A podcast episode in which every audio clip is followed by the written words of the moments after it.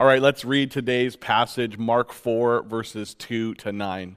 He said to them, Listen, behold, a sower went out to sow, and as he sowed, some seed fell along the path, and the birds came and devoured it.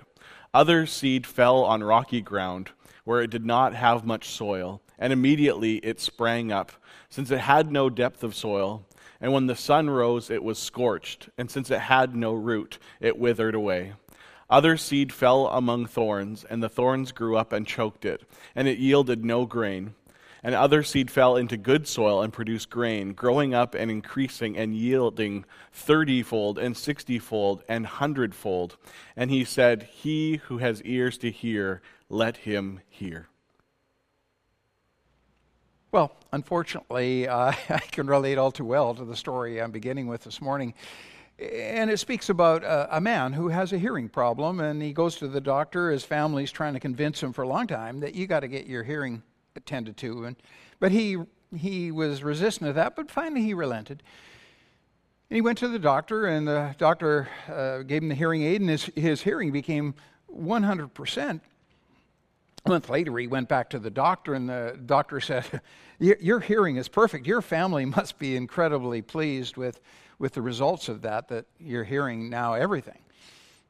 the man looked at the doctor and said, Well, no, actually, actually, I, I didn't tell my family. I've just been sitting around listening to their conversations, and because of what I've heard, I've changed the will three times. You know, sometimes there are things that we hear, but we, we don't really clearly hear. And it would be amazing if we really hear the things that we're called to listen to. And as Scripture calls us to this morning, as we get into this particular passage we're looking at in Mark 4, Jesus really zeroes in on the question of are you really hearing? And he does so, and he tells a story in, in a series of parables, but one on which we are going to zero in this morning. And a, a, parable, in essence, is really just a comparable. It's, it's a story Jesus tells that lines us up alongside his story. And what is the truth that he's wanting to tell to us? And in this story, Jesus repeats the word listen 10 times in this passage. So it's clearly something that Jesus wants us to hear. And he later will say in, in uh, verse 13, he'll say of this parable that we're looking at, the parable of the sower, he says, How will you understand the parables if you don't get this one? In other words, Jesus is saying, This parable is foundational to much of what I'm going to say, and you need to get it. You need to understand it.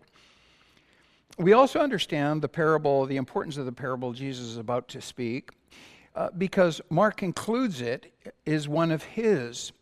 Now, that may not seem like any big issue, but, but only three of the Gospels include the parables, and, and Mark is far more selective in what he includes. He includes less than half of what Matthew and Luke record. And, and so he is zeroing in on this parable as well.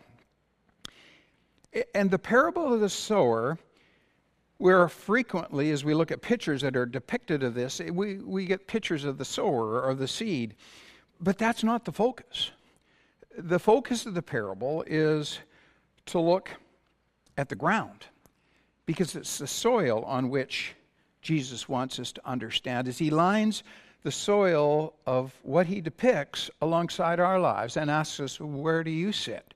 How, how does the soil look for you? Are you, are you hard pack resistant to the things I say?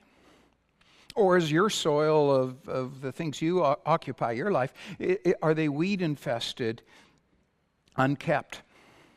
Or where he's wanting us to see ourselves, are they, is the ground tilled and waiting and receptive to what I want to say? And as with most parables, there are several takeaways. There's not just usually one that we're given. And a central one of Jesus is that our mandate is to be well planted, and then to sow well. That we are to be both things, planted in Him, and then to sow the seed of the good news of, of who Jesus is for us. But, but given what is often represented in the church today, there are some warnings that we need to have. Some of the things, the seed that often is planted that isn't exactly where God calls us. And he gives us three warnings. One would be is that, or we, we have three warnings that we need to pay attention to. One is don't repackage the seed for purposes different from why it is planted. The seed that we are given isn't to give us a better life. It's not to make us richer or, or uh, smarter or have an enhanced life. It is the seed that gives us life. So don't, don't, don't misapply, don't repackage the seed and, and imply that it is something different than what he suggests. The second warning we need to have is don't precede the seed, promote the seed as fair weather hardy. And that is, it, the gospel, the seed that we're have, having, doesn't mean as we become Christians that we're guaranteed shelter from the hard things in life that'll come. It, it doesn't grant us the abundant life at all times that, that happiness is going to be free from pestilence and trouble. And the third warning that we need to be careful that we stay firm on is that we don't fail to inform that this seed will be surrounded that things that oppose. That this seed isn't predator resistant. It it doesn't keep us safe from those who want to uproot and destroy. In other words, on the contrary, the presence of the seed means the presence of predators. That there will come things in upon us that this isn't just fair weather going ahead. And that can mean, as Jesus says, that there can be suffering in following Jesus. And as we look at the beginning of this parable, it's important that we know we are rooted well into what God calls us to, that we are rooted well into God's truth. And if we're not rooted well, we'll soon begin to mess with the seed. And we live in a time in, in the church today that we, we mess with the seed with downplaying things like, like sin downplaying things like repentance, and we amplify life improvement and pathways to happiness. But the gospel is something very different. It tells us these things about ourselves. It says that we're all dead in our trespasses and sin, and there's none righteous, no, not one. That our hearts are deceitful above all things and desperately wicked.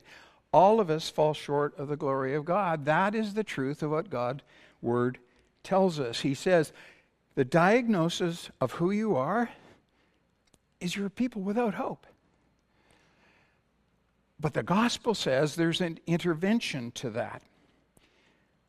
That because of Jesus, that we have a Savior, we have a Redeemer. Not an improver, not a principal teacher, not a preventer, but a life giver the only answer for our sin. And it's this seed that Jesus gives us and calls us to plant that others may live just as we have been given life. It's seed that we can deliver in creative ways and different ways, but the seed never changes. The seed is something that we have. Paul himself says that we can be creative in what we do. He said himself that, that by all means we are to save some and that we can be that he could become all things to all men. In other words that you will find ways to of the method of delivering the seed but the message of the seed that never changes. It's not changed the word of god to think, make things more palatable or saying things that it doesn't say or ignoring things that it does. When things are, aren't said because they may offend, that is different seed from what we've been given. When God is presented as a loving father, but not as a holy judge who must judge sin, that is different seed than what we've been given. And when sin is replaced, instead we have positive affirmations and self improvement principles that again is different seed from what we've been given. And while those depictions of seeds, they can draw a following, they cannot change life. They may entice, but they don't give us life everlasting. And think about it Jesus attracted many, but he actually gathered few. Because following Jesus is bowing and surrendering to him. It's not an add on, it's a total transformation. So, with that, let, let's take a look at some of the soils that, that Jesus describes in chapter 4. The first one is the soil of the unconvinced. In this soil, he's depicting those that who come to hear what Jesus says, but they go away. They are, they are just momentarily curious. They look, but they see nothing of interest that really will attract them to keep them close, nothing to which they will surrender and, and bow. So, the image we're given is without just taking a barely a glance at Jesus, the seeds, they see, the birds see the seeds scattered and they quickly eat up the seed before anything can take root. It's so, Satan blowing in the birds of the air to come and snatch the seed before it can break ground. And the, the location talked about is, is along a path which describes a, a well traveled road that leads to a destination, to a place we're determined to go, or, or a path that gives access to, to the crops. Its travelers are packed up, determined where they want to go, and the ground well traveled. But well traveled, that becomes hard packed. It's pushed down, it becomes as hard as rock. The path and the hearts of those who travel just impenetrable. And we all know people like that. They're hard set on the things they're chasing. They're chasing to make sense. They're, they're chasing to be something they're not, but, but they're the authors of their lives. They hear the truth of Christ, but, but they're really not interested in what it could mean for them and what they're determined to have. And so it bounces off. They're, they're, not, they're not interested and not willing. And while Jesus is referencing those people who, who, because of pride and refusal to bow, will not, choose not to bow to Christ, to come to faith, there's also another application I think that we as followers of Christ need to be aware of. Because I think there's also a warning that if we're not careful, we can allow sin to make us become rock hard, that, that we become unreceptive to what God wants to say. We become a people who refuse to, to bow and to repent, refuse to listen.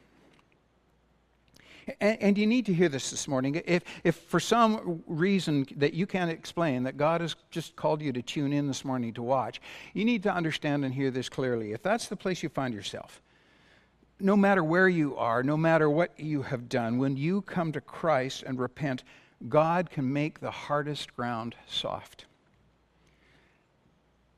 He can and will break the unbreakable when we bow when we yield to Him. And there's one thing more thing I need to say about this, the soil and the seed before I leave this part, and it, it's this. It's important to understand that the seed is not wasted seed. It's seed that is resistant, or the ground is resistant to, it's, it's not readily receptive to. But the seed's receptivity is based on what the ground is willing to do. And that means, as Christians, that we are to be faithful wherever we are, wherever God takes us, to leave seed. It's seed in how we live, it's seed in how we talk, in what our behavior is. And when it's the opportunity is right, it's also seed to talk and to explain, as we're told in, in Scripture, to explain the hope, give answer for the hope that is within us.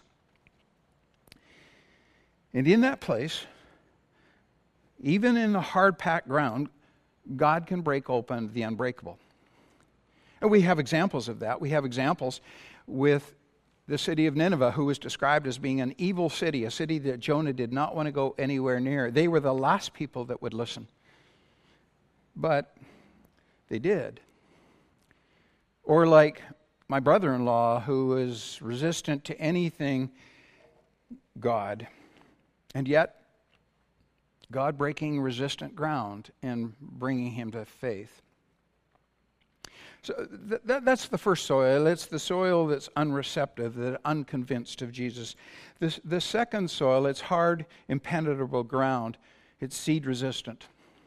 The, the second seed we're given to look at is soil that's hothouse deceptive. They're, they're people that are captivated by what they hear. They, they come because they, they understand that they don't have some things, and, and God, Jesus seems to offer some things.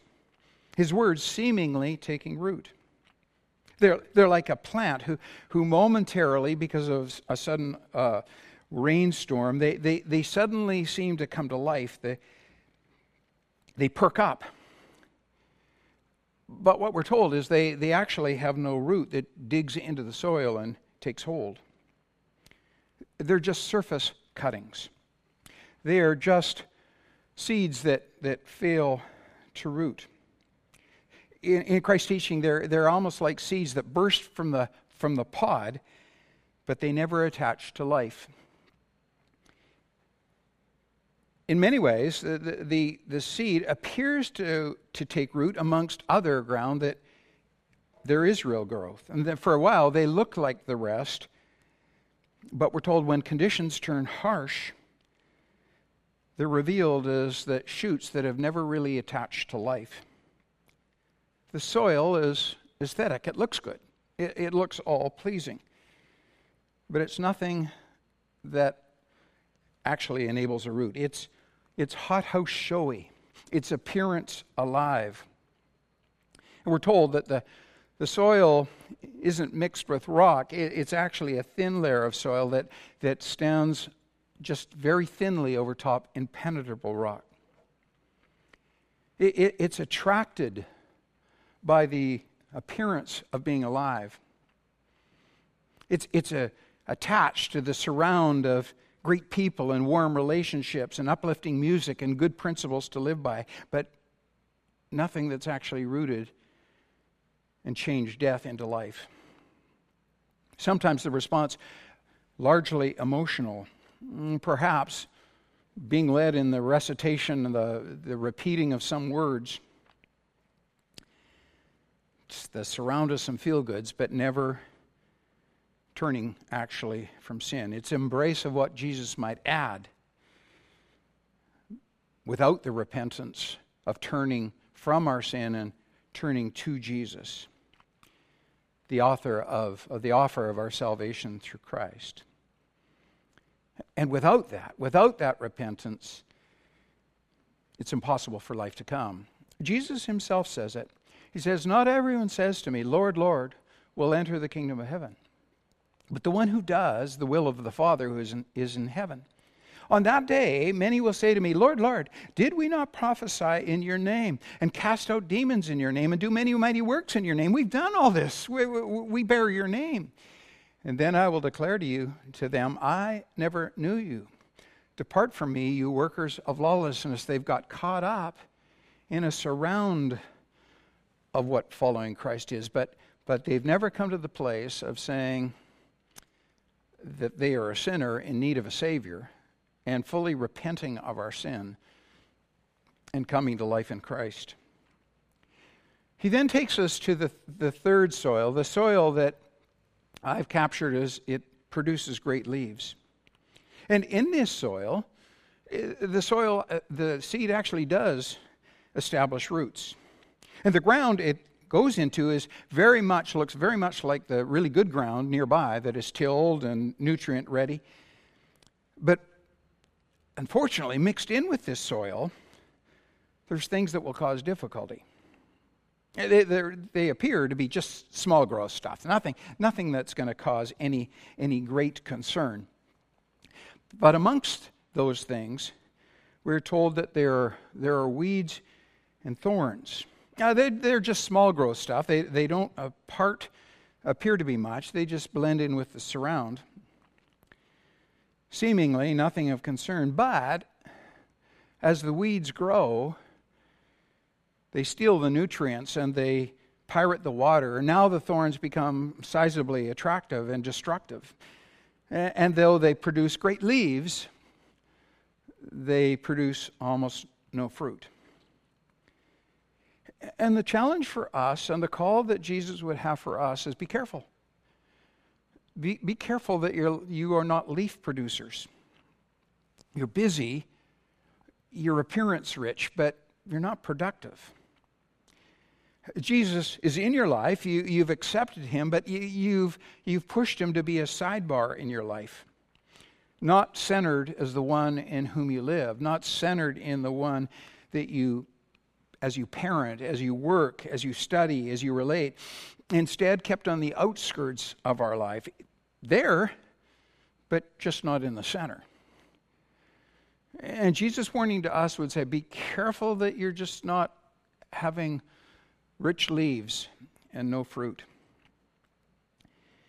And Jesus describes this soil where other things take priority because it's a matter of our actions, and more than that, it's about our heart.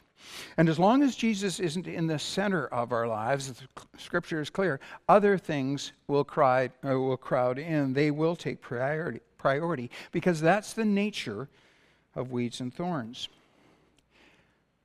The nature of weeds and, th- weeds and thorns are to take over, they are to choke life.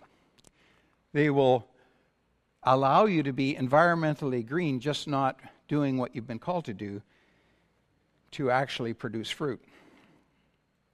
And that means, as Christians, we are called to be active and to assess the soil in which God has called us to live that are we being productive? Is, our, is Christ actually the center of our existence? I have a lot of clover in my lawn at home, and it's decided that this is a great place to take up residence, and it, it has. And I have observed that the clover actually doesn't make uh, move over and make room for the grass. It does quite the opposite. And if it bothers me enough, I can get out my weed, whack, weed whacker and I can obliterate some of some of what I see as the spreading clover. I can I can get down on my knees and I can uproot some of the tentacles. I can do that, and and uh, I guess I suppose if I really got serious, I could rent out some sheep and let them go to work. But in due time, the clover will do what it is designed to do. It will choke out the grass because what's needed is, is root work.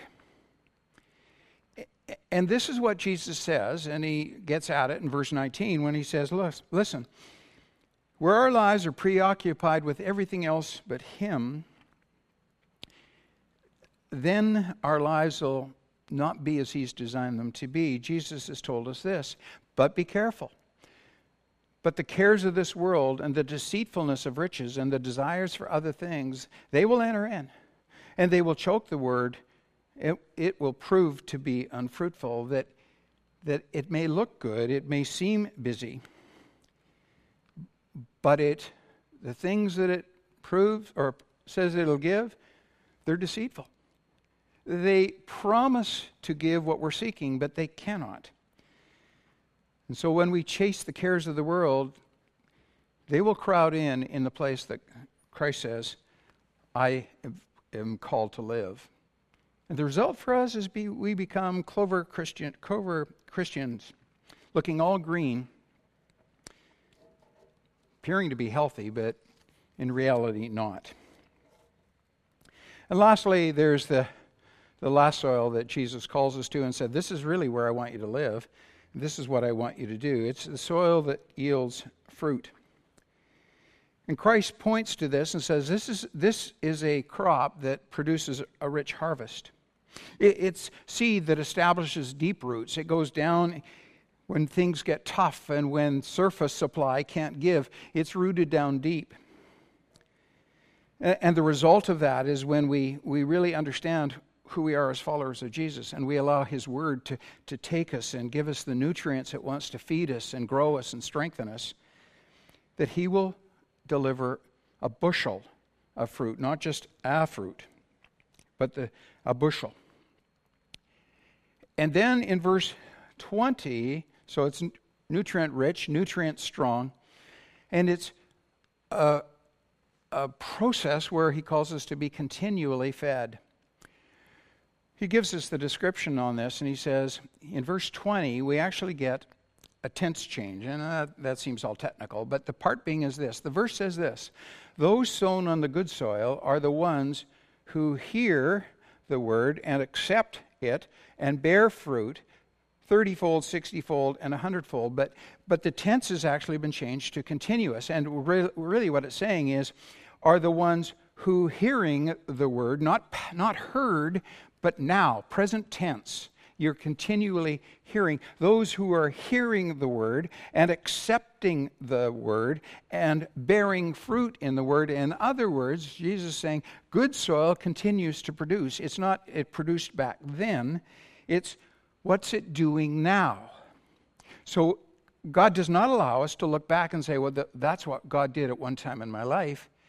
He's saying, what is He doing now? And, the call of the parables of the soil is, is, to assess our soil. It's, yes, it's to be saying, this is how you're supposed to spread your seed, but what is the seed doing in your life right now? The seed that is working in you and then will be given from you.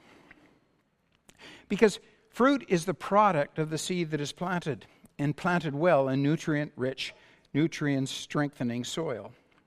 God's word alive in us, changing us into the likeness of Christ. And John 15 tells us this By this is my Father glorified, that you bear much fruit and so prove to be my disciple.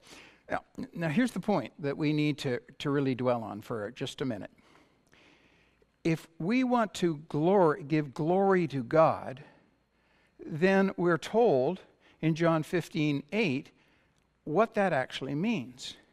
It means that we are to be those that are planted in good soil and our lives are impacted by this. I don't mean, and it, God doesn't always talk in terms of bearing fruit, meaning that we have to win these many people for Christ and these many, many people for Christ. It means, is He doing the transformation of how I act, how I think, how I look on things, that He's continually changing me? See, no farmer plants to get great greenery, he plants to get great fruit. But if we're not careful, we will uh, produce great leaves and no fruit.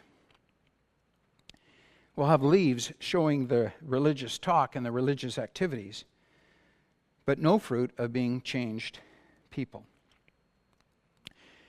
And the part being for us is we're just supposed to be rooted in the soil, being fed by the nutrients. It's God's job to produce the fruit, to actually bring the harvest. We just are to, to dwell in the place where the strengthening and the feeding is to come, and He will look after the rest. Mark gives other parables in this passage, but we're not going to look at. But because I, I want to jump to the end of the past, the passage, which seems almost disconnected, and I want to look at an incident which seemingly seems totally disconnected from the parables. And if you like, it's a leap from the seeds to storms. And it begins with Jesus actually coming to the ending of this chapter with Christ's instruction to get into the boat, telling the disciples, get in the boat and go to the other side. And as the disciples go, they are caught in this overwhelming storm, a storm that Jesus seems not to be concerned about. As he bunks down and he gets ready to wait to go to the other side, which is where he told them they were going. But the problem was, getting to the other side was no small matter, far more difficult than what they possibly could have imagined. The Waves were coming in, the winds were tipping over, the darkness was closing in. Jesus hadn't said a word about any of this. He had just told them we're going to the other side. He, he didn't warn them what they would encounter along the way. And now, for the disciples, they're interested in seeds and soil. That, that was the last thing on their mind. They could care less about that. Now their focus was on the storm. Now they weren't spectators to someone else's storm. This time the storm was theirs. and they were literally knee deep in it, panicked and going under. Panic, just as you and I sometimes can be as things close in on, on us. And Jesus just asleep. Seemingly, sometimes, how he appears to be in our lives when our lives are in great need, great panic. And yet, in this, I believe Jesus was taking the disciples from the classroom to the streets. He was taking them from the places. Listen, I talked about seeds and, and soil and all of that. Nice, nice things. But actually, the story about the seeds and the soil is about how well you're rooted and in whom you're rooted. Because the practical part of the streets is the storms will come. And in a very real way, a very experiential way, he's, he's getting them to assess in what are your, is your life rooted? See, if we just look at Scripture as all good things I can put in my notebook, but I don't how do they manifest themselves in my life? Uh, then we're missing the whole part of what, what Jesus' teaching is about because it's called the storms will come, the, the hard places will come in a very real way when life turns upside down to assess, not in theory, but in what life will bring. How well are you rooted? What is the condition of your soil now? Is it hard, part, hard packed resistant? Is it weed sort of choked off in your great greenery but no fruit and, and the sense of it's just not sustaining me?